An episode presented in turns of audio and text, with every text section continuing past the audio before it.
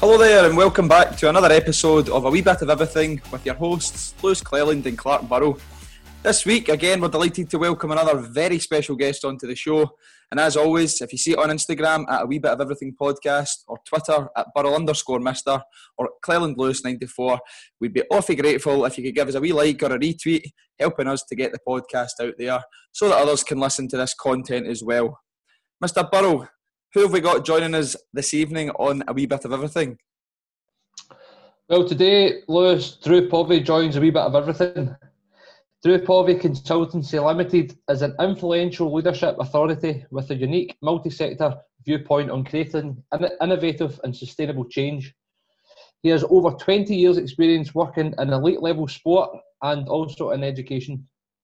Drew's purpose is to develop people and inspire excellence, which I'm sure we'll hear more about shortly. His work in education was as a head teacher at Harrop Fold High School in Salford and that's in Manchester.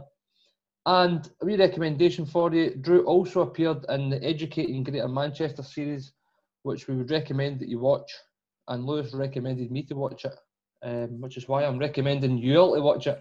So it was fantastic. was it? was an absolute great. Um, it was a great bit of viewing, wasn't it? A lot of learning from it as well. Though I thought I was taking me bits. I was like, oh, just thinking about ways that you can interact with the, the pupils and um, it was fantastic. It was a great, it was a great show. It's also kind of it's um, inspired me to go and watch the rest of them. So I think I'm, we're currently watching the educating the the East End. So there's a few of them educating Yorkshire and um, Cardiff and that as well. But no, they're they're really good. Um, I think you hit the, I think you hit the nail on the head there, Lewis, when you spoke about interacting, how they interact. Mm-hmm. Says there, Drew says his purpose is on his website is to develop people. And I think that interaction really goes a yeah. long way. I was watching how he was working with the people and trying to improve them. Mm-hmm. So, so no, fantastic stuff. So we'll we'll get him on the show then. Why don't we? Looking forward to it.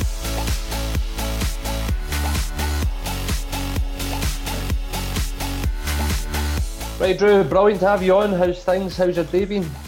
Clark, great to be here. Lewis, nice to meet you both. Um, a, a, really good day. Um, it's, it's cold in Warrington uh, at the moment, and it's a it's a bit depressing actually after all after all the sunshine that we've had. But a busy day, but a good one. Thanks. What about you two? Yeah, all it's good. been all right. It's been all good here. We're off this week and uh, for Easter holidays, so we're making the most of that. But there's not much to do, I suppose. But I say, you can't really go anywhere, can you, at the moment? Yeah, I went out. I went out on my bike today with my dog, and she pulled me. that, no, that was me. I just went out. That was the, that was the most fun I had today yeah, well, I managed to book a holiday uh, to Ibiza, so I'm, I'm, I'm clinging on to the hope I can go to Ibiza in July. Oh, in July? So, yeah, it's probably a bit ambitious, but I'm, I'm, an, I'm an ambitious guy, Drew. So I like to. Well, listen, you, you need to risk it sometimes, don't you? And have a bit That's of courage. It. So I, I, like it, and we, we can always live in hope, can't we? Even That's it. it might look a bit tricky over the next few weeks. Yeah, yeah hope, hopefully though, still three months to go, but um, so, welcome to a wee bit of everything then, Drew. Um, we'd like to hear uh, tonight on your experience in leadership, uh, working in schools and uh, with elite sports teams as well, and across other sectors as well. But just before we get into the leadership side of things, could you give us and the listeners a little background information uh, on your career to date? Yeah, of course. Um, I'll try and keep this short because these can be notoriously boring.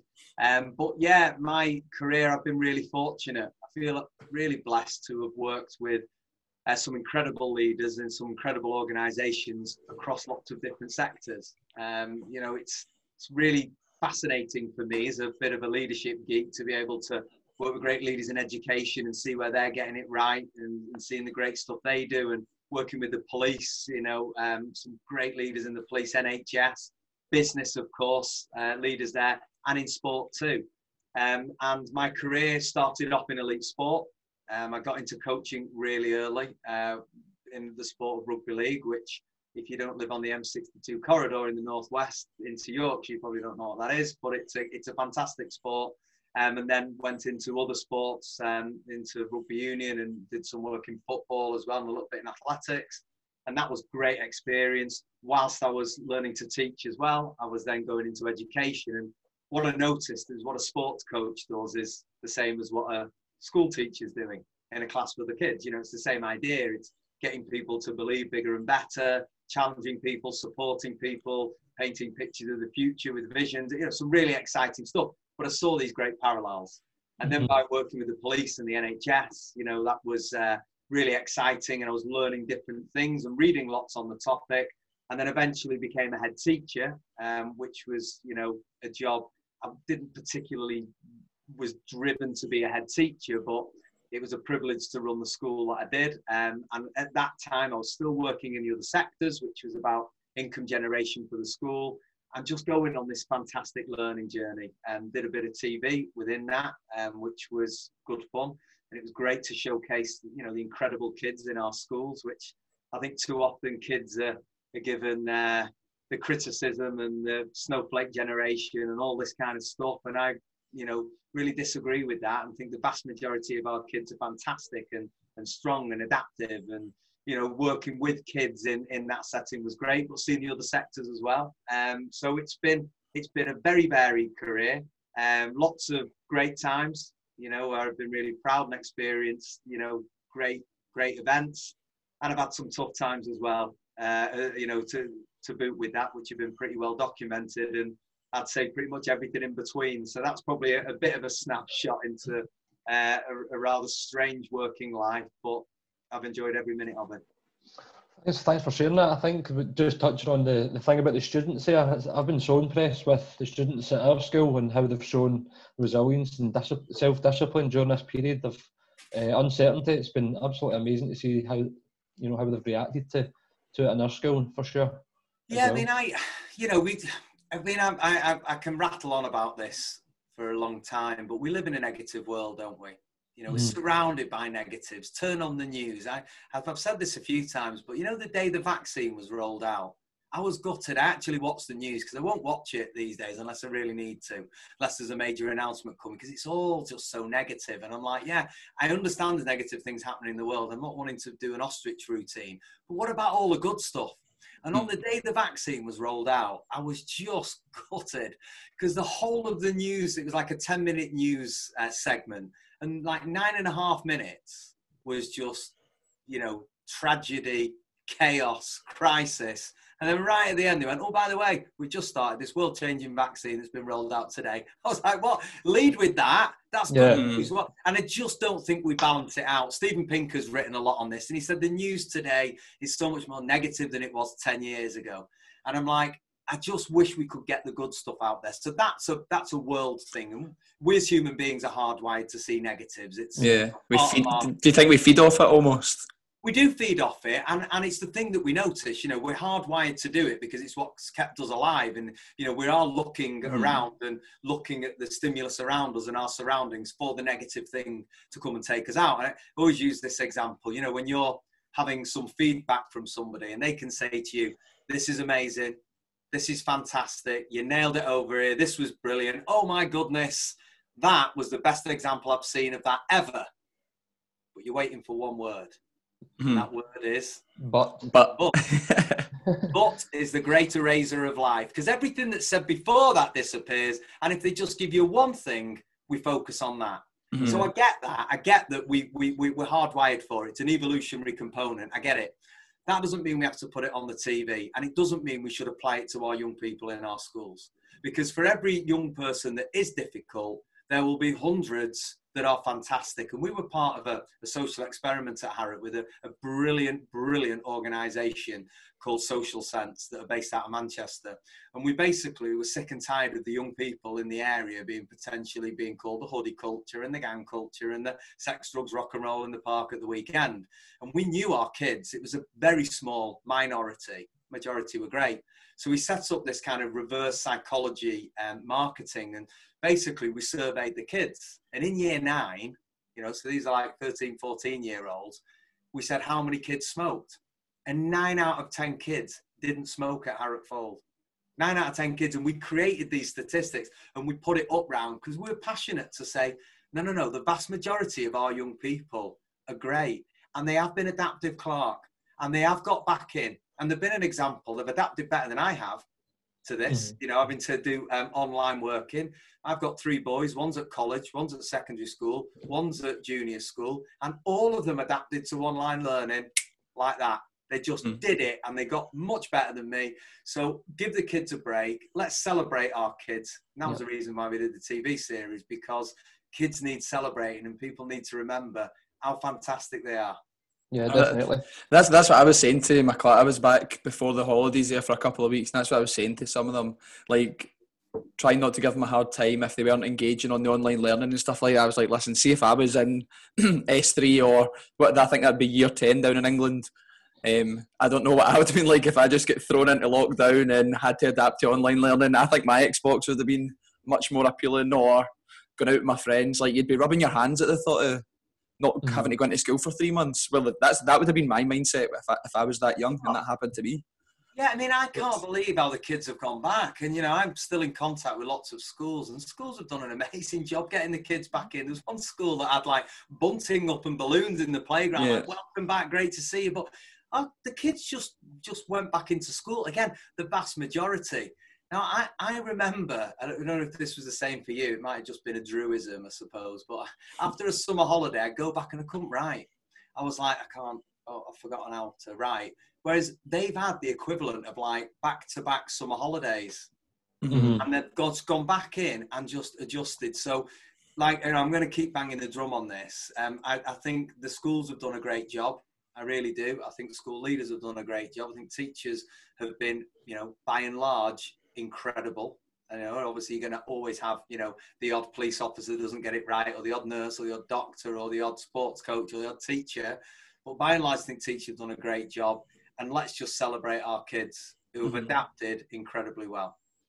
Yeah, I think I think the skills that they've developed through this time will be invaluable for them in terms of that independent learning as well. I think what what they've learned from this lockdown will be just as important as anything else I'll teach them in, in any lesson. So I agree. Um, I mean, you know, they've had to self-manage a lot. And, you know, I, I know we got slightly hammered during the TV show because we let them have mobile phones in, in schools. But our philosophy on that was, well, are they going to use a mobile phone to help them work and run their life in the future? Yeah, the answer was yes, of course they are. So we thought our philosophy was, and it's not everybody's cup of tea, I get it, but we was like, they need to learn how to use it in school and use it them in the right way. But kids have had to use mobile technology I mean, it took me ages to get Teams and mm. Zoom. I'm like, what's this? All right, so you can now see. Oh, you can see me. Oh, can you hear me? On mute, on mute. You know, all the things that we're doing. Not with my lads. Even even even the nine-year-olds just like, what's up with you, dad? Bang! I'm in the I'm in the lesson. What's yeah. up with you? No, my camera's off. What's up with you? Like they just got it, and they were very intuitive. So yeah, I think the learning that will come from it mm-hmm. is great. But I also think it it tells us a lot about what we've got in our education system as well. Mm-hmm. Yeah, so moving on to kind of school leadership then, or even more broadly than that leadership, arguably it's, it's pretty straightforward if it's done well um, by setting example. Um, what would you suggest are the, are the major pitfalls of leadership within the education setting? Yeah, it's a, it's a funny thing. I might talk mainly about leadership. I, I love the topic, and it's one of those topics that's really simple like it is just simple leadership, but it's not easy to do. So it's one of those slightly irritating things that, well, that's what it is. So I just need to go and do that. Ah, but doing it is, is, is quite difficult. And there's loads of pitfalls. I think we forget very often what leadership is, and it's about creating influence. You know, it's about it's about people. It's a, it's a people thing. It's a it's a vision thing. It's an influential thing. So we've got to understand what that is. And of course, the starting point for all leadership is how well we lead ourselves. And we forget that. We've, we've got to lead ourselves really well. And that's hard. That's a hard thing to make sure we're doing it right too. Um, but in terms of kind of wider leadership, because I think it's about, you know, being self-aware and being able to manage yourself. So I think that's a key part of it. I'd always say that's the starting point. I'd say the next bit is where I see leaders get it wrong or where I see leaders become lost, and I think all leaders become lost for hopefully a short period of time, but we can all lose our way slightly. And I think it happens when you forget why you're doing it. Mm-hmm. I know that can sound a bit pithy, and you go, "Oh, you're going to go down the Simon Sinek route of start with why," and that, but I, I think it's a really powerful message to remember. You know, why am I doing this? Because you're going to have good days. Remember your why during your good days. Don't fall in love with yourself. It's not about you, about other people. Okay, so you got into this, and this is the reason why. And I think, you know, when you have your bad days, that why again is crucial. You Yeah. know, bad day, I'm doubting myself. Have I really got this? Imposter syndrome, the little voice in the back of your head. When those times come, go back to your why and go, right, why did I agree to do this? And I think education's an interesting one, you know, like like a, a number of the other sectors, but particularly education. You know, we didn't come into this job to earn money. You know, I mean, you need to earn money, but you don't come in to make stacks of money. And if you did, you've probably made a wrong turn somewhere. in your life. It's probably You- time to out. Yeah, it is. Yeah, you're, you're probably going rack your cue, hang your boots up, go and do something else. But yeah, we don't get it. So we don't come in. So why did we come into education? What was that kind of burning desire? What was the point behind it? And that will get you through the bad times. It'll get you through the good times. And some of the other things I think that if we don't have our why, we can lose our focus. You know, we mm. can almost sometimes get distracted by things when there's new legislation coming in or there's pressures for X, Y, and Z coming that you feel that got to kind of go into that important urgent box. No, no, no. Remember what you're here to do, and that will link to the why. And I think the third thing I'd say is, you know, if you've got the why and you've got the focus, I do think you can maintain passion over years. You know, some people Mhm. go, oh, you've got kind of 10 years in teaching, you'll be burned out, you're going to something else. Well, I don't think that's the case, actually. And I understand for some people it might be, but, you know, the passion for why you do it is linked to that why, that core purpose. And don't ever forget that because it's that thing that will get you through. And Yeah, I, th- I think a challenge for that as well is also listening to the noise on the outside, like those self-defeating belief belief systems. If you've got that passion, you're the one leading the way. I can imagine it must be quite quite tricky having those critics around round about you trying to say that you'll be burnt out after ten years. So, yeah, it, it almost becomes a self fulfilling prophecy, doesn't it? Because Mhm. you know, again, you've got the negativity around. If you're going to go on social media and find the teachers who are whinging about the profession and whinging about, you know, you're going to get pulled down by that. As the famous saying goes, we walk at the pace of the five people that we spend most of our time with. And that sort of comes from a guy called Jim Rohn, and he's made very famous. That's a slight paraphrasing, I think, of his exact words. But Mhm. basically, what he's saying, who you hang around with, your environment is going to create you. So if you're hanging around with people who are not happy, you know, there's always a bit of a corner of a staff room somewhere where people can be a bit negative. Hopefully, not all the time, but at times. Don't put yourself there. Like, I don't watch the news for that exact reason because I can pick up the majority of it. I don't want, you know, this negative stuff in my ears and, you know, my eyes seeing it. I don't want that. I'd rather focus on the things that are important to me. Remember why I'm doing the stuff I'm doing now, for example, and therefore those two things I think will, will will keep me having the momentum and the passion for why I bothered doing this in the first place. Right, brilliant. Thanks for sharing those uh, three kind of main pitfalls there. I think the, the thing I took from that there is remember why you got into it, which is to have a positive difference in the lives of of the young people um, for education setting. And um, I think you spoke a, a bit about pressure there as well as a leader. Would you say in education i- it's different from elite sport? Like, what's your experience across the, the different sectors in terms of pressure, like in terms of winning in sports and then obviously delivering results in your school? Um, very similar. Is it? Yeah, I'm not. I'm not going in any sector where the person at the top's going, "Oh, it's a breeze. Don't really matter what we get." You know, I think people have a view that schools. It's it's all. We live in a results world. Mhm. Yeah, we, we, we we do. If you're in if you're in a school, it's you know inspections or exam results. That's the main driving result. In sport, it's winning, win loss ratios or cups, trophies, league positions. In the Mhm. police, it's crime stats. In the NHS, it's waiting lists or mortality rates. In business, it's cash or ROI, return on investment, ROE, return on equity. Whatever. Everybody lives in a results world, and the pressure's big Mhm. and it's big. And I think there's certain elements that are more in the spotlight than other others. But again, it depends whether you choose to read them. And I was really interested in Gareth Southgate, who's a, who's a fantastic leader, was talking the other day about potentially not looking at social media when they're in camp because, you know, what's that going to do for them with the negativity currently in the world on social media? You know, for example, the kick it out issues, you know, the, the whole issues of, of racism where, you know, it's just getting rid- out of hand and ridiculous. Some people would argue it's always been the case, but close yourself away from it. So I think some things can go into the spotlight more than others. But at the end of the day, there is pressure there in all of the leadership roles.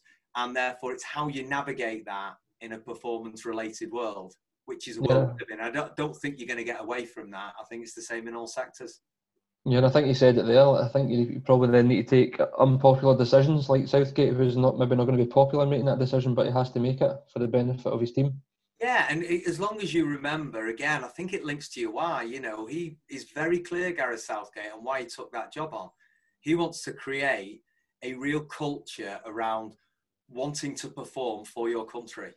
And, you know, we, we, we, we lose that at times because football players become brands and i get it. You know they've got a short career and they should be you know be able to create these different business lines themselves. But i think at times we've forgotten you're representing your country here this is like this is the pinnacle of it but it hasn't always been the case and i think some other sports like rugby union for example do that really well you're representing your country in cricket i think have done it well but i think it's more difficult in football and there's commercials around that of course but creating that culture around this is what we're here to do it links people back to why. That mm-hmm. kid mm-hmm. that started playing football years ago, this is the pinnacle you get to playing for your country. And it is in Scotland or in yeah. Wales or in England. This is the pinnacle. And it's going back to that why. And I think that's crucial. And it, and it will be having to make some tough decisions because when you're a leader, you're there to protect your people. You're there to develop your people. And if something's not right and you think that's going to talk about distract us, take mm. our mm-hmm. focus off that we mentioned earlier, then why not have the conversation? Yeah, it might not be popular, but will it look after people and will it remind people what we're actually here to do and keep us laser focused, eyes on the prize? Of course it will. Fantastic. How, how how challenging did you find it like in your early days of like your kind of leadership journey to have those sort of difficult conversations did you all like that that's something that I, I, would say would probably one of the, the biggest challenges is just having those difficult conversations that ultimately need to be had to to solve problems and whatever it is. I think it's um, that's a really good question. I do think it's affected by age. And what I, what I mean by that is, is, you know, I was a 31, 32 year old head teacher and everyone on the senior team was significantly older than me. Mm-hmm. You know, and lots of staff had started teaching before I was born. So I think you have to handle that really carefully because, you know, you can't be going in going, you do this, you do that, some kind of you know, dictatorial leadership style, which is, wouldn't be my style anyway. And I think it can work at times, but not very often. So I think you have to really think about your communication. And I think the best leaders I've worked with are obsessed with the words they use, the hmm. language. Mm. They're obsessed with how they can communicate this so the message hits and sticks. And, yeah. and, and, and that's the difference, I think, between an average leader and a great leader. How can I say this in a way that is going to get them on board, bring them with me, and help them to understand? And of course, yeah, not everyone's going to like that decision, but you've got to be smart with your communication. And I, I would say, particularly smart I deal with lots of leaders now, and when there is a younger leader, they probably have to think a little bit more about the communication. Because mm. again, I'm not saying older leaders don't have to think about it. Of yeah. course they do too. But I think there's a slight nuance when you're a younger leader and people are literally going, well, all right then, you show us if you can do the job or not. And I think that's when they've got to work hard. I was fortunate that I had a really supportive team um, that would listen to me um, and didn't fall asleep well, mm-hmm. that often anyway. no, but I think I think that's a, a, very important point as well, and for a lot of like the, the student teachers that listen into the podcast. Um, for me in particular, I was obviously Clark and myself. I, I looked really young, like going into a school. So when I went in in my first year of teaching, like the the seniors weren't. They were maybe about I think five or six years younger than me at a push, and um, even like I think that translates down to a classroom teacher level as well, like how you communicate with those young people that you're oh. you're only a little bit older than without like you're there to teach them and um, but at the same time try not patronise them or it's just about the way you interact with them and I think that's such an important message about how you how you communicate with people. I, I really like that you do, and you, you have to understand the position you're in and, and how things can look. I mean, I'm glad you said that you look young because I'm next to you on, on the Zoom call here, and I look incredibly old. Uh, you're actually, you know, not all. Yeah, yeah, thanks, Clark. Well, well uh, yeah, but it, it's you know, it, it, it is. You've really got to think about it. I think it's it's an important. Everybody should think more about the communication. Mm-hmm. You know, because we all blurt things out. You know, I'm a dad, I'm a husband, I'm talking leadership events, but you know, I need to always think about not just what I'm saying, but what will they potentially hear? And where are they? Where are they at the moment? Because again, we think about communication is what we want to say. Well, as a leader, you've got to really be aware of what they need to hear. Mm-hmm. Mm-hmm. And, and, and you might just want to get some off your chest and just say it and move on, but they might not be in a place to receive that. And you might have to tailor it or hold something back if it's not overly urgent because they might need to hear something else at that exact moment. So, you know, we could talk about communication an awful lot, but one of the big things I think people forget about communication, which is something I'm always on it myself about, which is interesting considering I talk so much.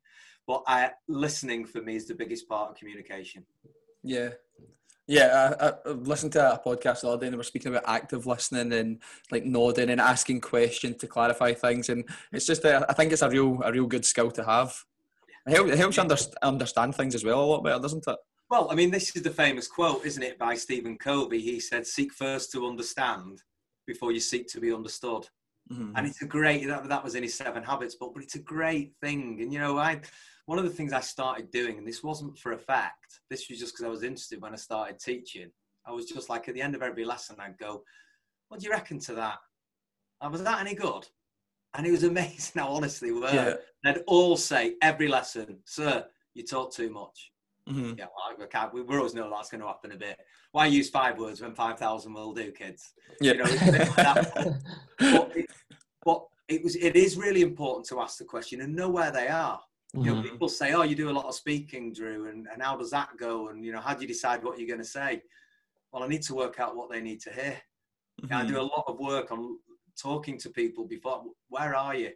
Or I read a lot about the organization, or I find out as much as I can because, you know, I can get up there, but it's not, again, it's what I was saying before, it's not about what I'm going to say or what I want to get across. Mhm. Staging for me, the stage is to help them. That's And good. so I suppose that comes from my coaching background and my teaching background. It's it's how can I help these people move on? Yeah. Good. And just before we move on, then we were talking a wee bit about the England camp build up, and we're looking forward to hopefully coming down to Wembley as well for the game. The Scotland boys. that. That. It's a once in a lifetime. I know it is for us. Well, I tell you what, you did well in the rugby. Yeah, That's that's right, in- been in the Calcutta Cup. Uh, um, I I know quite a few people were bruised by that because it's been a it's been a while since you've won it. But again, you know, it's great. You know, I love I love seeing it. And you, you, you know, look at Wales Rugby Union. You know, a nation of what 3.3 million, I think, or three and a half Mhm. million people, Yeah. and they were like world number one in the run up to last World Cup. It's great seeing nations improving, and again, I love seeing that development. And you know, the football is looking good for you guys, and the rugby's looking very good as well. So it'll be a hell of a game at Wembley. I know that much. Yeah, the quicker the fans can get in, the better. Because we're missing all this good, perf- all these good performances. I know. I know, and and I, I can imagine. I mean, I'm not. I am part Scottish actually, but I could imagine the Tartan Army literally would be 12th man. Yeah, I know. Will be. I know. Right, well, Drew, move on to the, the next question. That was that was a, a really interesting few points that you made there on communication and the importance of that within leadership. But another kind of key feature of, of leadership, and I suppose at a kind of whatever stage of leadership it is, whether it's a classroom teacher or middle leader, um, expectations and standards. Would you agree with that? Oh yeah, yeah. I mean, it's. I think it's one of the fundamentals. I was talking to a school in Dubai um, uh, about two weeks ago, and they asked me to talk about this. And we, they talk in sport very often about non-negotiables, Mm-hmm. and um, they asked me my view on that too. And I speak a lot about expectations. You know, expectations are really important. They're powerful. You know, so Brian Tracy, business author, he talks about the law of expectations, which Mhm. basically says what you expect to get is roughly what you get. Yeah. And I- Mm. it's, it's true, isn't it? You know, if your expectations are low, you got, as the Labour government, I think, called it the poverty of expectations. You know, you aim low, you're probably going to end up down there. You Yeah. aim high, then you're much more chance of, of actually achieving that. And I think leaders have got to go about setting expectations. And any any leader I see in any sector that comes in and shifts the needle, or comes in and does something different and makes a dent, and moves things forward and creates positive and sustainable change, they always come in and address expectations. You know, in a Mhm. school, it might be, what do you expect from these kids? I'm not having that comment made. So, what do you mean, these kids? Why can't these kids be as good as anyone else's kids? You know, Mhm. that should be changed. And you, you will hear it in sport. ah, well, we're a bottom half table club. Why? And by the way, if you keep saying that, you damn well will be, and you might Yeah. not even, you know, you might even get relegated, because if you just drop below your standards and you set them low, you are in trouble. Mhm. So I think it's that, and we, you know, we know enough about expectancy theory and lots It's of like other it's like this. It's like that belief cycle, isn't it? Whatever you believe, then it just kind of feeds that. Whether it's positive or negative, if you believe it, then you achieve it. Then you're going to feed that in a positive way, or It does, and it, it, I mean, you might have heard the research on the Pygmalion effect, which was done in schools. Um, have you come across No. that? no, I've not come across it. No. Um, I'm sure some of the teachers listening to this will have, um, but it's a, it was a fascinating piece of research. It was done over in America. They took a group of kids and they gave them an external test at the end of the year. And then they put the kids in the class above with a new teacher and they got the test results. And the bottom three or four kids, they put them as joint top marks. They just played with the data, didn't tell the teacher, gave the kids to the new teacher, observed some of the teaching throughout the year. Teacher didn't know any different. Teachers just started teaching the kids. No extra lessons, nothing other than she was expecting them to be around the top of the class. And guess where the bottom three kids at the end of that year, guess where they came at the end of the year? Top. Top. and they were they were uh, they were near the top and th- this is what's known as the pygmalion effect you know in in psychology. This is this is powerful stuff. Lewis you hit the nail on the head. This is about beliefs. And we know don't we as teachers we every kid has a belief bank and we can Mhm. either add credits to it or we can take credits out of that belief bank. And and all the time we're doing that with kids. But that's leadership. It's the same with our people when we're leading people. You know we can add credits into their belief systems. No i believe you can do this. You can go for that. Or we can be taking credits out and constantly criticizing. So i think the setting of expectations is key. I think it's powerful. Um, and i think it's the starting point really when leaders go in to start setting the bar where are we going to put this bar? And, and and by doing that, I think it gives people a framework to walk to uh, work to. And I would always say have conversations about you know what is happening here? Because like in any walk of life, someone will be doing something with a very similar set of people, but they'll be absolutely nailing it. And if you're not nailing it, go and find out perhaps what those people are doing, or talk to the people about what could we achieve. And that sometimes might be people might need to go and get a new set of experiences because it's become, as we talked earlier, the self-fulfilling prophecy. Mhm. You know, you can almost get to the point, what do you expect from these kids? And that thing will become the reality. No, no, no. What could we achieve? Why can't we do that? Why not us? Why not you? Let's go. Let's do Mhm. something great. And I think it's absolutely achievable. And it's about nudging those expectations. And a number of leaders have asked me, well, how do I do that then? Because it's all right saying I just come in. What do I do? Just set the bar somewhere. Mhm. And I, I always say, I think you can ask a smart question. And the question I think leaders should ask to raise expectations is a really simple one. And it's just the question is this good enough? Mhm. Mhm. Is this good enough? Because by asking that, people can go, yeah. And if you don't think it is, well, that's the conversation starter. Or if someone goes, is this good enough? And we go, no, it's not. Okay, so what could we do? I think we could do that. I agree with you. But it's a conversation starter. And by getting people to go, I've just done, is it good enough? It's a great question to ask in sport. I've used it a lot Yeah. in sport. Mhm. Is this is this good enough for us? Yeah, is this that's good, good. enough? Yeah, I remember reading a book with Tim Ferriss on the tools of Titans, and there was someone in, in that book who was talking about expectations and how they can actually lead to frustration because what you're saying there is if you've got a team that you work with and you've got expectations, you've set them, but what if they, I suppose this is leading into Lewis's follow up question, um, but uh, you know, if they don't meet that, then that's a frustration thing as a leader, isn't it? Oh yeah, I mean it's a you know it's a frustration, and it's a frustration for them. Because to be clear, you know, I don't know, and I had this maintain this with kids. I, I I've never come across a kid yet that gets up in the morning and goes, "I'm going to go into school today and I'm going to cock it up. I'm going to be a pain in the backside because I want everyone to shout at me. I want to get on everyone's nerve and I want everyone to hate me." I just don't Mhm. think that happens. I just No. I think it, I think that can play out, but I don't think that is their intention at the start of a day. And I also don't think um, people get up in the morning as a teacher or in the police or NHS or in business or in sport and go, do you know what? I'm gonna I'm gonna go out there today and I'm gonna have a really crap game. I'm just gonna cock it up. I'm gonna go out there and deliver the worst lesson I've ever delivered. people don't want to go and do that thing, but when that thing does happen, it needs addressing because if it gets left, we get what we tolerate. So if, if no one challenges it, well, that then will norm, and it, well, it's okay for me to do that. Mm. So no, no, no, we're not accepting that. Is that good enough? And that's the question we keep going back. Is this good enough? Mhm. And you know, if someone is struggling, um, John Maxwell talks about the three T's, and I love that. He says, you know, if someone's struggling, you train them up, train them, develop them, put time into them, put effort in. And if that's not working and the training's not worked, then maybe transfer them to a different part of the business.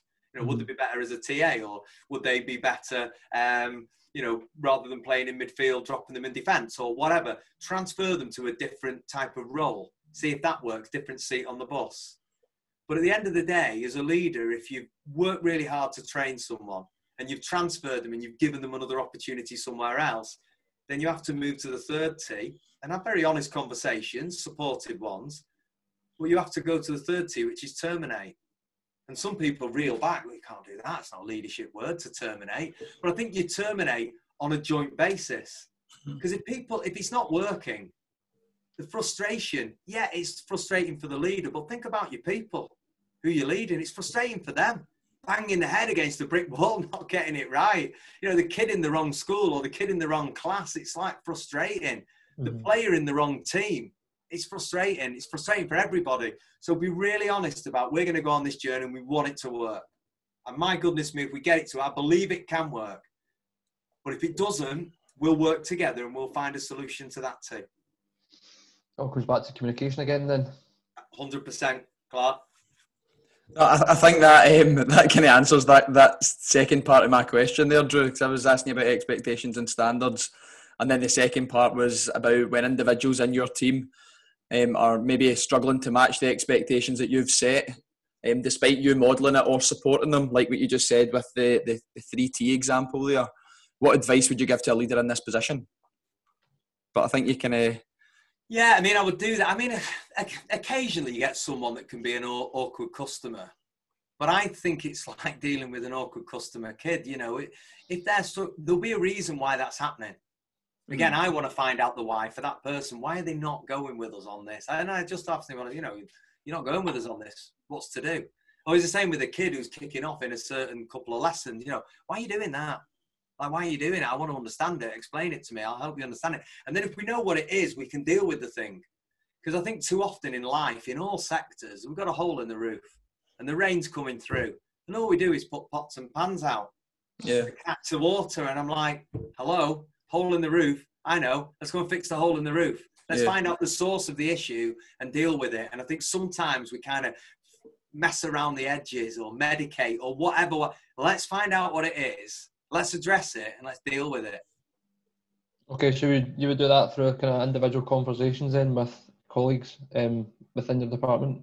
Yeah, and I think people get scared about the HR conversation, but I go, it's not an HR conversation, it's a human conversation. And yeah, I would always run it past HR to make sure I'm not, um, doing something crazy. But I just go, look, you, you don't seem happy. Is everything all right? Mm-hmm. You don't seem yourself. You enjoying this?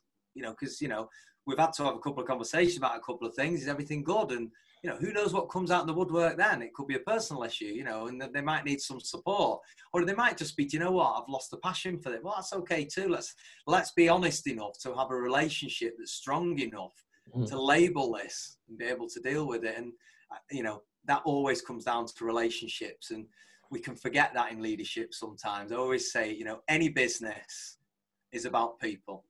Any business, any sports team, any sector, business is about people Mhm. people are about relationships and relationships are all about emotions Mhm. so ultimately we go back to that emotional banking the belief bank stuff we've got to know our people well enough to be able to have a conversation that says something's not right here let's work on it together Yeah, it comes on, comes on to the skill of emotional intel- intelligence as well. Yeah. As a leader. Yeah. Um, so a, a huge part of the General Teaching Council for Scotland standards for registration, for full registration, and for um, middle leadership uh, in Scotland is about um, leading change and you know showing different leadership styles during that process. So I suppose my question is kind of two pronged. Can you give an example of uh, an example when you've led change and overcame a, challenge or plugged a gap in school, and, and what leadership styles did you did you bring to the table to achieve the change? Yeah, that's a it's a good question. It's a big one, um, and I could probably give like hundreds of examples. Um, I would probably say when I first became a head, trying to understand that because of the nature of the deficit, we had to run the school differently than any school's been run. I mean, we just had less money than anybody had had um, in our circumstances, and it was a PFI building as well, which made finances tricky. Um, so it was it was a it was a difficult time, and I suppose to create the change, I think it's got to be done with people, not to them. And I, and you know, I know I know in, in really big organizations, when I work with some of the big PLCs, you know, people go, it's really hard that, Drew, because we've got 80,000 people who work in our organization. But I think trying to communicate with everybody again and go, right, here's where we are. Let's kind of work out our starting point. So I think when you're trying to create change, people go, I'm casting vision and we're going over there and these are the expectations. But I go, look, where's your starting point? Because if I'm going to go to London and I'm based in here in the People's Republic of Warrington, I'm I, it's a it's a certain journey for me. Same destination, but it's a different journey. Now, where you gents are up in Scotland, you're still going to London, but it's a very different journey. So I mm. think it's helping people understand. Look, here's where we are. This is ground zero. This is our starting point. point, and then starting to work out with people where could we go, what are we capable of, us here. And I think that's about casting vision. And I think at that point, it's not about the leader coming in, having been at a retreat somewhere at the weekend and listened to wind chimes and contemplated navels or any of these things. It's about going, let's work together on what we could do here. And I think that's very energizing for a group of people. And we created a really powerful vision about who we were. We created our core purpose at the school, which was to make the difference, not our difference, it was to make the difference, and that came from the ladies in the front office. You know, that was this was about creating something with the whole staff that meant something. So on bad days, I knew that why I go, hey, it's tough this, but we're here to make the difference. Let's go and do it. On good days, hey, we've just made the difference for that mm. kid. So we used that why, and that was they created that. We did it together, and that was about talking, but it's about really listening to the communication stuff that, that keeps coming up. But then it was about saying, so what could the future be? And by them being part of the creation of that, oh my goodness, it was powerful. Because they've created this future. It's locked in there. It's not me coming, here's what we're going to look like. And no, no, no. That's your view of the world, Drew. You know, some places, you know, some businesses you start and they go, here are your principles or here are your values. And I'm like, how can you tell me as a human being what to value? I understand mm. values are important in the business, and you can you got to match them up. But I think they have to be shared. Yeah, absolutely they do, and I think creating them with a group of people is powerful. So I'd probably say that one. In terms of the leadership style, um, it sounds as if, it sounds as if from the post the leadership course I was on recently, it sounds like distributed leadership. But we learned a lot about that, and it was really fascinating. It sounds as if that's what you were doing there. You were getting their feelings and bringing them on the journey with you. Yes, yeah, yeah. I did. Um, I, have got to be honest, um, though. I, I, I always have a view about where it needs to be. So it's probably in the in the Blanchard model. It's probably a, more coaching style where I've got a view, but I've not fixed that. Mm-hmm. But I've got a good idea. I don't go into this blind and go, we can create whatever we want. And I was very honest with people. You know, I've got a view about Swaddle but it's just my view.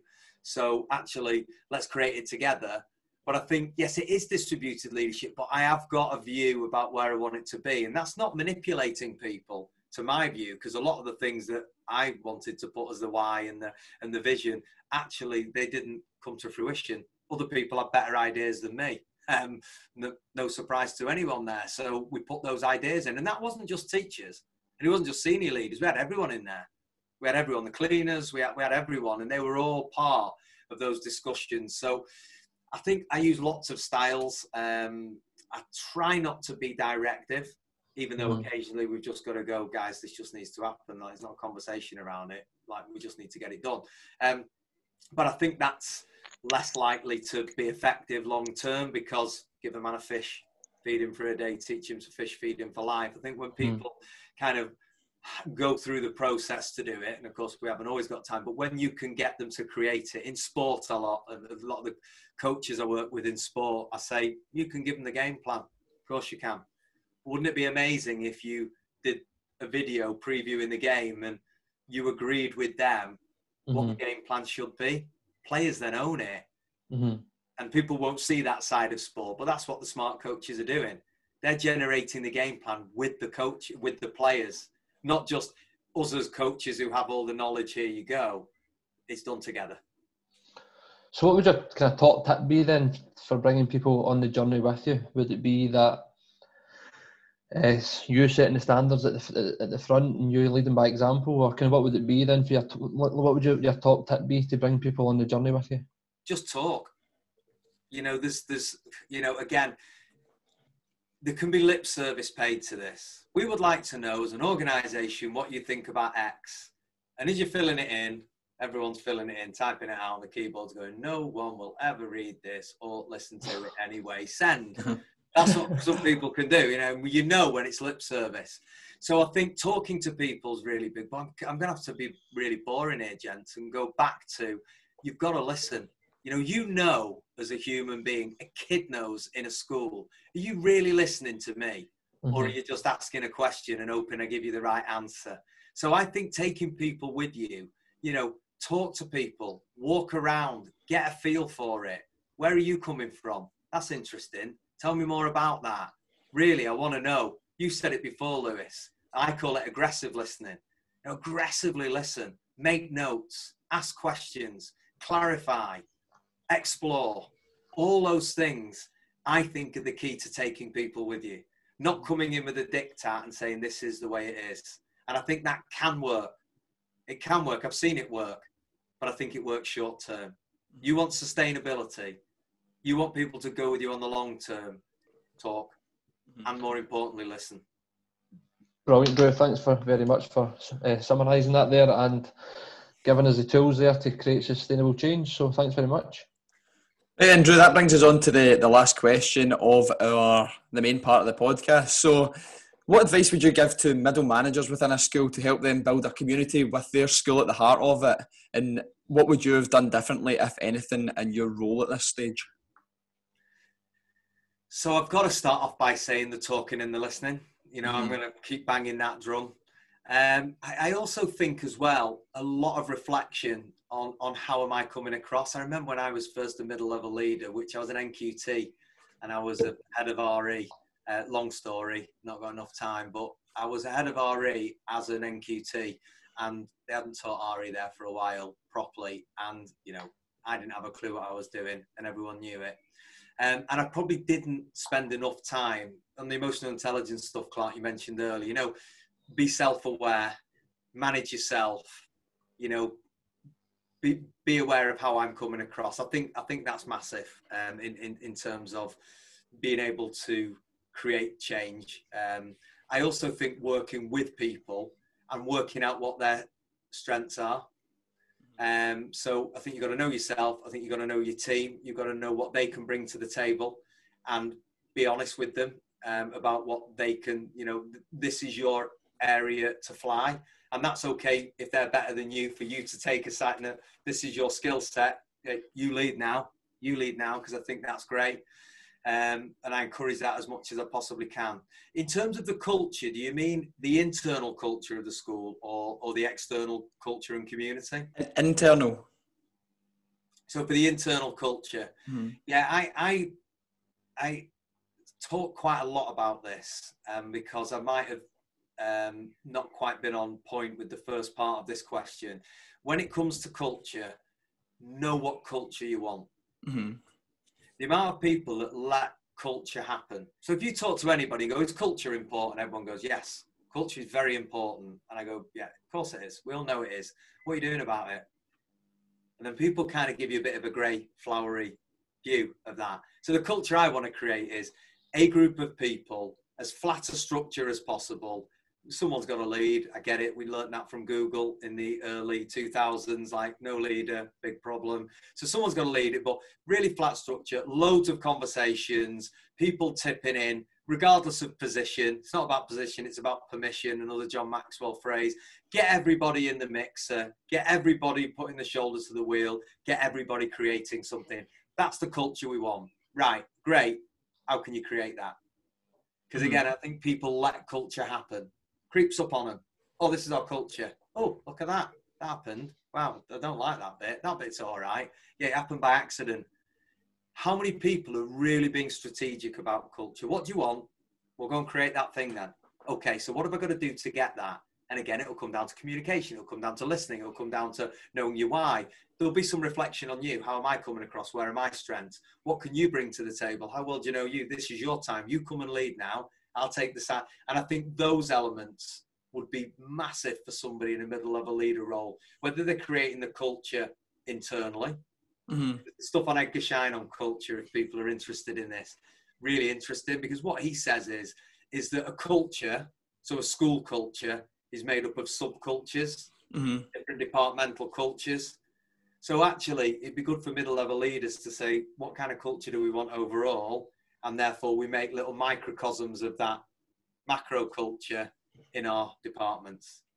How, uh, yeah, yeah, absolutely. But see, in terms of like changing that culture, how like obviously there's like loads of things, there's loads of pieces to that puzzle. But how many things would you kind of advise like changing at the one time? Is it like focus on maybe one thing and get that nailed, or do you focus on maybe two or three? I don't know. What would what's the kind of best approach to to try and achieve that change?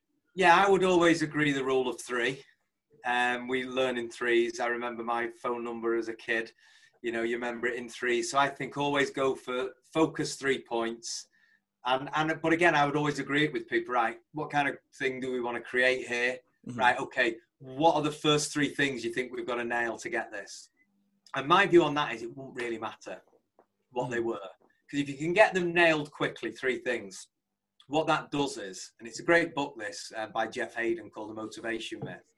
And what he says in that book is, is that we think motivation comes to us and then we get going. And he said, actually, motivation comes from a quick win. And he calls it a virtuous cycle. We get a quick win and we get motivation. Then we get a bit, we're motivated, so we get another quick win. Then we get more motivation. Then we get another quick win and we get more motivation. And he said it's a cycle, it's like overcoming inertia. So I always believe in getting quick wins. Mm-hmm. What are the three things we could do that will get people to go, oh my goodness, we've all pulled together. Look, we've nailed that down. That's fantastic. People are more motivated. Then yeah. go for another quick win. And just, you know, realize, you know, Rome wasn't built in a day. So segment milestones down. And what can we do to achieve this great thing over here in our milestones? But start off with some quick wins to get that virtuous cycle Jeff Haden talks about in the motivation myth. Get people motivated, get people inspired, get the flywheel moving.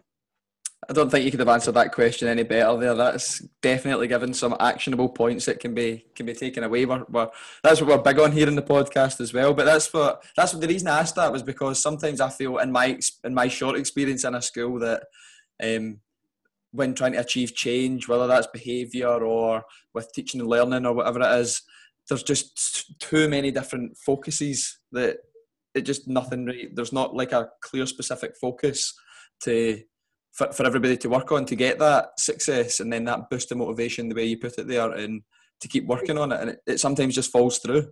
Yeah, and you can just go right. We're going to do this this week. One mm. thing. Let's mm. let's win on this yeah. let's win on this because if we won on this, that would be amazing, wouldn't it? Oh yeah. Well, mm. don't forget to celebrate them.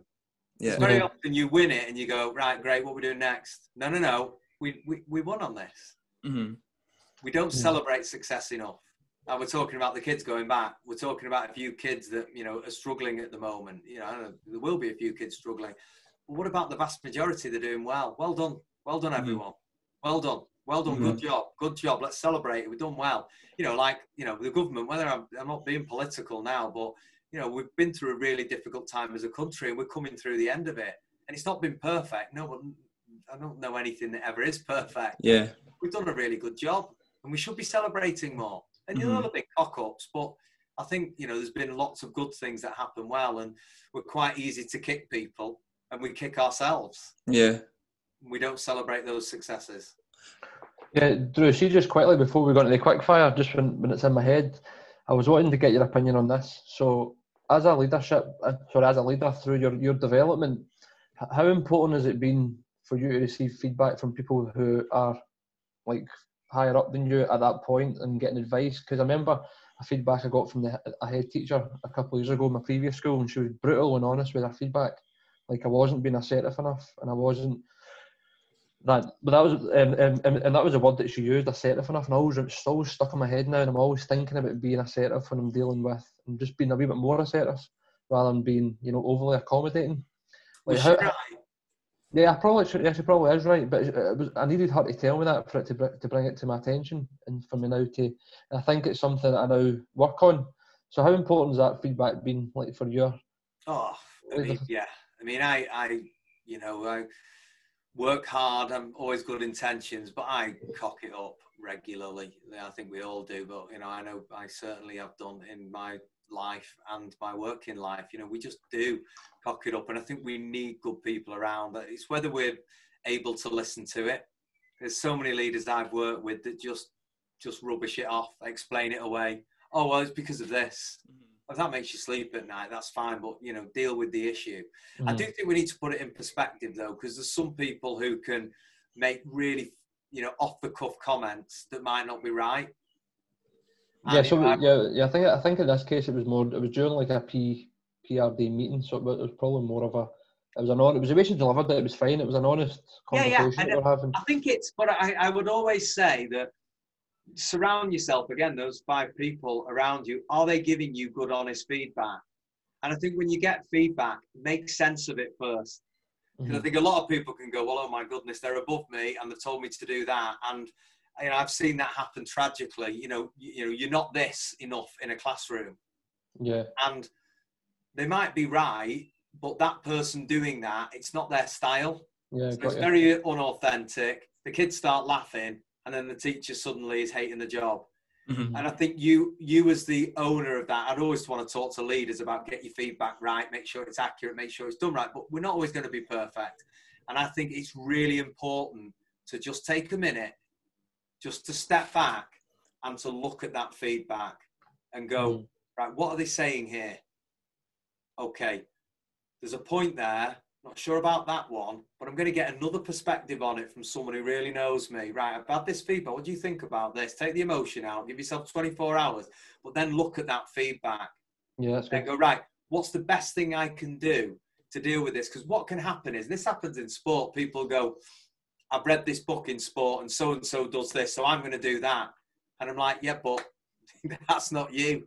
Mm-hmm. what we don't want is a load of people trying to be like Sir Alex Ferguson, or and people write books on this kind of stuff. And I'm like, it's great that you're writing the book, but we're all different, so I can't do that because that wouldn't be in my style. That bit might be, and I think it's getting the feedback, looking at it, getting perspective, getting other people's perspectives, and then going right. What does this mean for me? and how can I use that to get better? And and I actually think it's it's okay if you don't agree with the feedback. Mm-hmm. And if there's a good enough relationship, it sounds like this feedback was great for you and it was yeah, useful it was. And, and, and, great. But I also think you've got to make sure it's right for you and it doesn't yeah. take you down the wrong path. But in actually going back to your question, that was a bit of a sidebar. Going back to your actual question, the feedback I've had is just incredible because we're always the worst person to see what's actually happened there.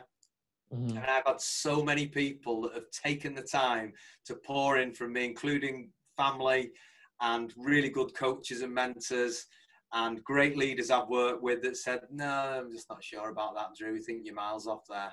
Good friends who are just going, Nah, not a chance. like reverse, backpedal, you're wrong and and and you need that you need those yeah. people around you that can have those kind of conversations that just make you go yeah i need to just do things a bit differently mm.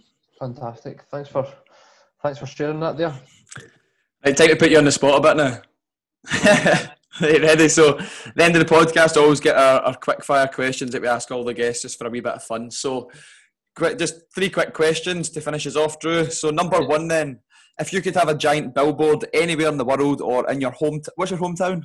Warrington. Warrington, yeah, he said that. Famous, famous for the first IKEA in the UK. Oh, that that would have been busy the other day when it, it reopened. Yeah, no, it's not open yet. It'll be, ne- it'll be next. It'll be, it'll be Monday, won't it? Next week. Oh, is it? Everyone will be all over it. We all love a bit of IKEA.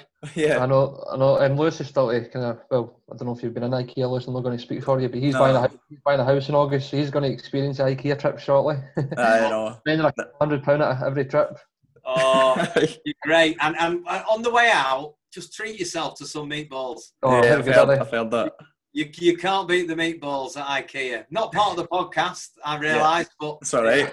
it's something we need to share with the listeners. Yeah, aye. That's, if, if you take anything away from the podcast, it's get yourself some meatballs of, Yeah. from IKEA. And I think I think we should just add to it as well. Like Drew is the first person to be to be put on the spot because usually we send the the quick fire away to the guests, but to be honest, Drew is the first one that's actually not had that uh, beforehand. So So you're giving you're giving me serious IBS here, lad. I, I don't know. if, You've I also- disappear, if I disappear from this chair, you know where I've gone. you can just you can just uh, make the first question about IKEA's meatballs if you want, but That's where I'm going. That's where I'm going. brilliant. Right, so I'll ask it again then. If you could have a giant billboard anywhere in the world or in your hometown of Warring- Warrington, Warrington. what would it say on it? I will. Oh, there's so many things I'd want to say uh, on a bill. I think the most useful thing I, I said, and I said it just in a session I was doing with the team, um, and I, I really meant it, but it just kind of came out. You know, when you suddenly say something by accident, but it's quite an important thing. But I meant what I was saying at the time, but I was trying to frame it, and I, I just blurted out, "Life is a team sport," and um, they were kind of like, "Oh." we really like that. And I go, yeah, I've like once in my life said something profound and it was by accident. But it was, I, I think it's true that. And the reason I think that's helpful is because it is, isn't it? Like Yeah. whatever you do, people go, oh, you did this or they did that or they won this cup or this won that. No, they didn't.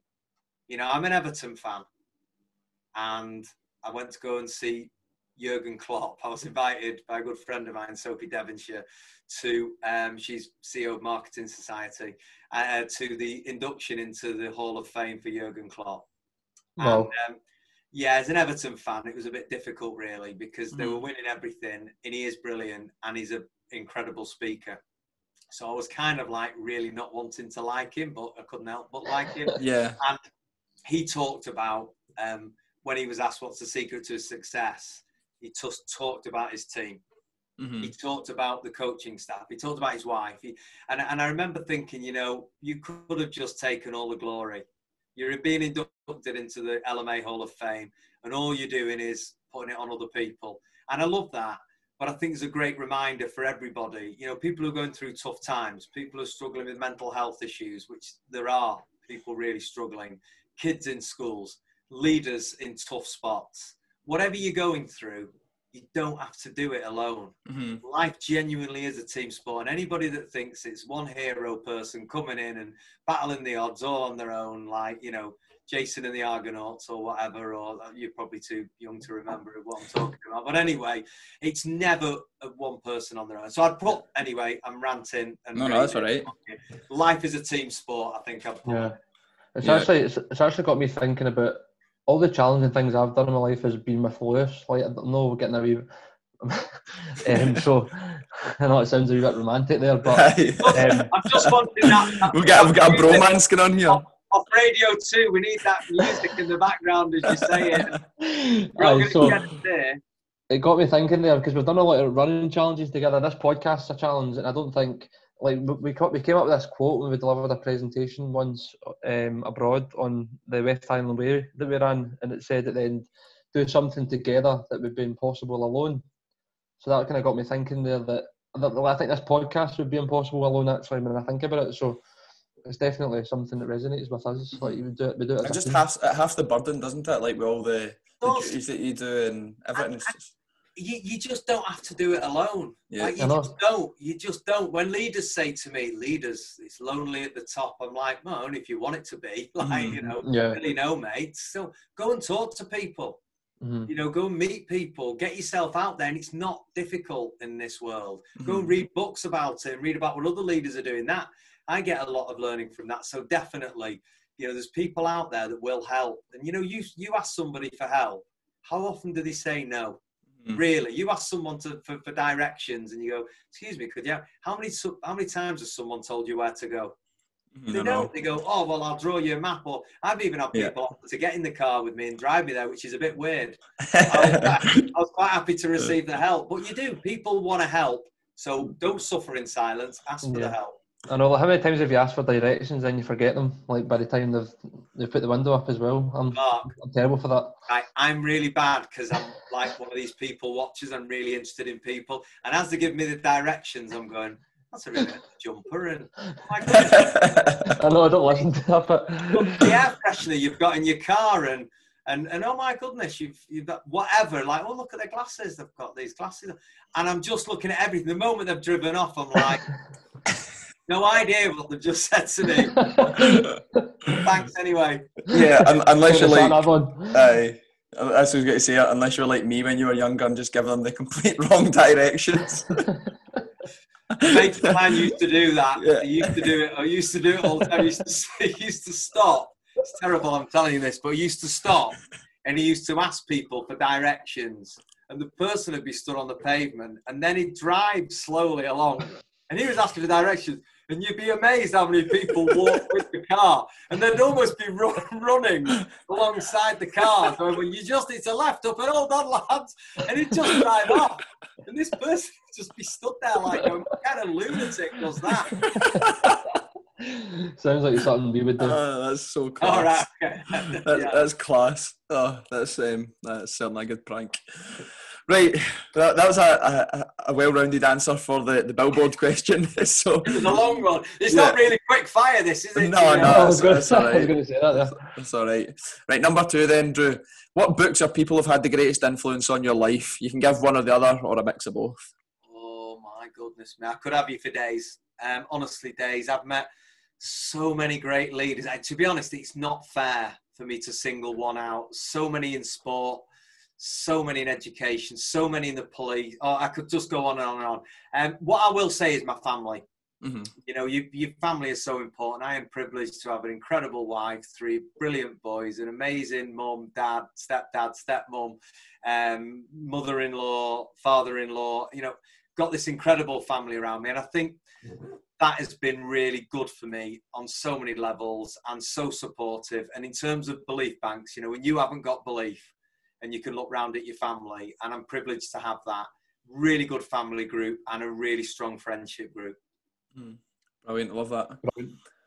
Uh, so, Drew, thanks very much for um, coming on to a wee bit of everything tonight and sharing some fantastic and you know fascinating insights into your journey as a leader and uh, everything else over and above that as well. So, top man, thanks for coming on to a wee bit of everything, and uh, hope you have uh, enjoy the rest of your evening. Thank you, lads. Honestly, I've really enjoyed it. and we've had a good laugh. I think it was only supposed to be half an hour. Um, so, a I good hour and a half. oh, was it? Is it Yeah. hour and a half? No, not the pod, uh, not the podcast. I think since we, we started chatting, I think you come on at half six. So Just No. about to say, people will be like going, "Come on, lads, give it a rest." not no, what, at all. what we'll say is thank you, thank you for having me on. Um, and, and I also want to say when you when people do a podcast like this, you're doing it because you want to help people. Mhm. And it, you know, and and I think the difference you can make with putting content out like this that might just help one person, and it might not be today, it might be in five years. This stuff's really important. So bravo to the pair of you. It's been great meeting you, and hope we can do it again soon.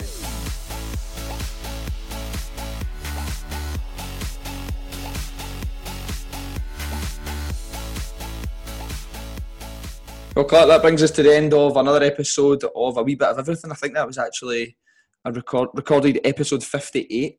How's that feel? That's, It feels absolutely brilliant. that's you know. great, isn't it? I was looking I was looking back at the, the episode list. I've got all the, the notes down, the the episodes that I've written down in the front of my notepad that I use. And I was just like looking at them. I was like, there's just so many there. Like I never Uh-huh. thought we'd I never thought we'd get that many done, but it's just going to keep going.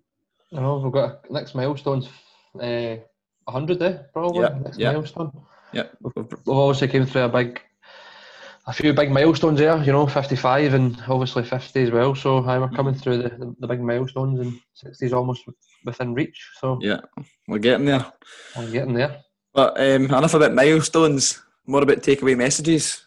Fantastic conversation there with Drew Povey there on leadership in schools and across different um, sectors. What was your, your key takeaway messages there for you as a um, obviously striving to be a, a middle leader, as a, a PT? Yep. Um, just to actually follow on for what you said there, it was I, I loved how the different sectors that you spoke about. That was interesting because we, we we spoke about that in the podcast, trying to get someone on for the NHS, someone from corporate, someone from the police, and get different aspects and insights from each sector.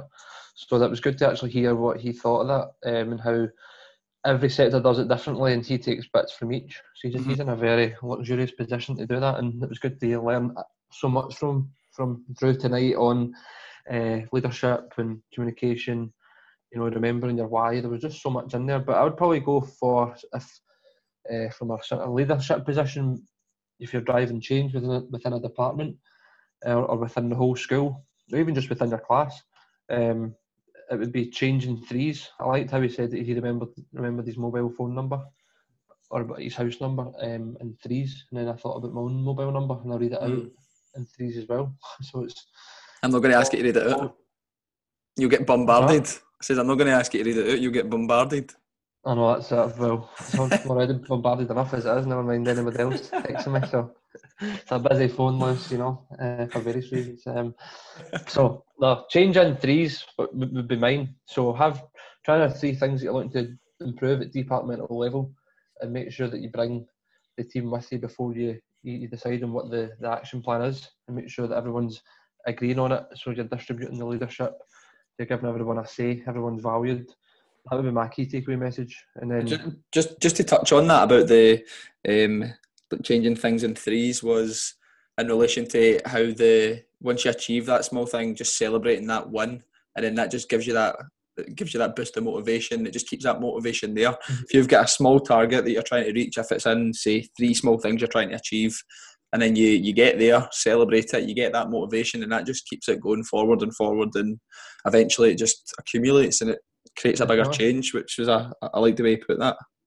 Yeah, definitely. And then you asked the question, um, would we maybe just focus on one thing? And he says absolutely. So if you're going through a difficult time and it's a bit unsteady, then just focus on, on one thing for the week and here's what we're going to achieve this week and that's it. And it's a singular focus. So um, what would be your key takeaway message from Mr. Povey? I think just to touch on, see, b- before we came on the podcast, I thought when we were speaking about it, we are kind of looking back over the questions, deciding who's going to ask what, and I was like, I felt a wee bit out of my depth almost because it's all on leadership, which is, in my eyes, I feel like that's so far away in the stage that I, in relation to the stage that I'm at in my career just now. Um, so I was like, oh, I feel a bit out of my depth here. But see, after chatting with Drew and listening to him speaking about the different sectors, and I feel like leadership, like it translates down from like a, a senior leader or a head teacher, whatever. It just tra- all it's all the same stuff down to the class teacher level. Like all the principles, everything that Drew was speaking about there, you can apply it as a classroom teacher as well. When you are leading your class, when you're trying to change something in your class that's not working well, or you're trying to make something that wee bit better. So, yeah, everything that he said there, I can. There's loads of good good information in there that I can take as a, at a classroom teacher level, um, to take forward and obviously put within my practice and learn from. It shows you how powerful that is and how powerful that's been. Like, because that's Mhm. a powerful message to send out, no matter if you're a student teacher, probationer, classroom teacher, or deputy head teacher, then it's, it's the same stuff as you said, and it's about how you develop people and inspire excellence, I suppose, which, which, Mm. Drew's, which is Drew's vision. Um, Yeah. And you are a leader because you're driving positive change. Um, so, Trying. no, you are. You are. Not trying about it. Not trying about it. We are. You are. We are. Yeah. Brilliant. No, well, thanks again to everybody who's listened into this episode of the podcast. Um, we really hope you took a lot from that. There was so much good information in there.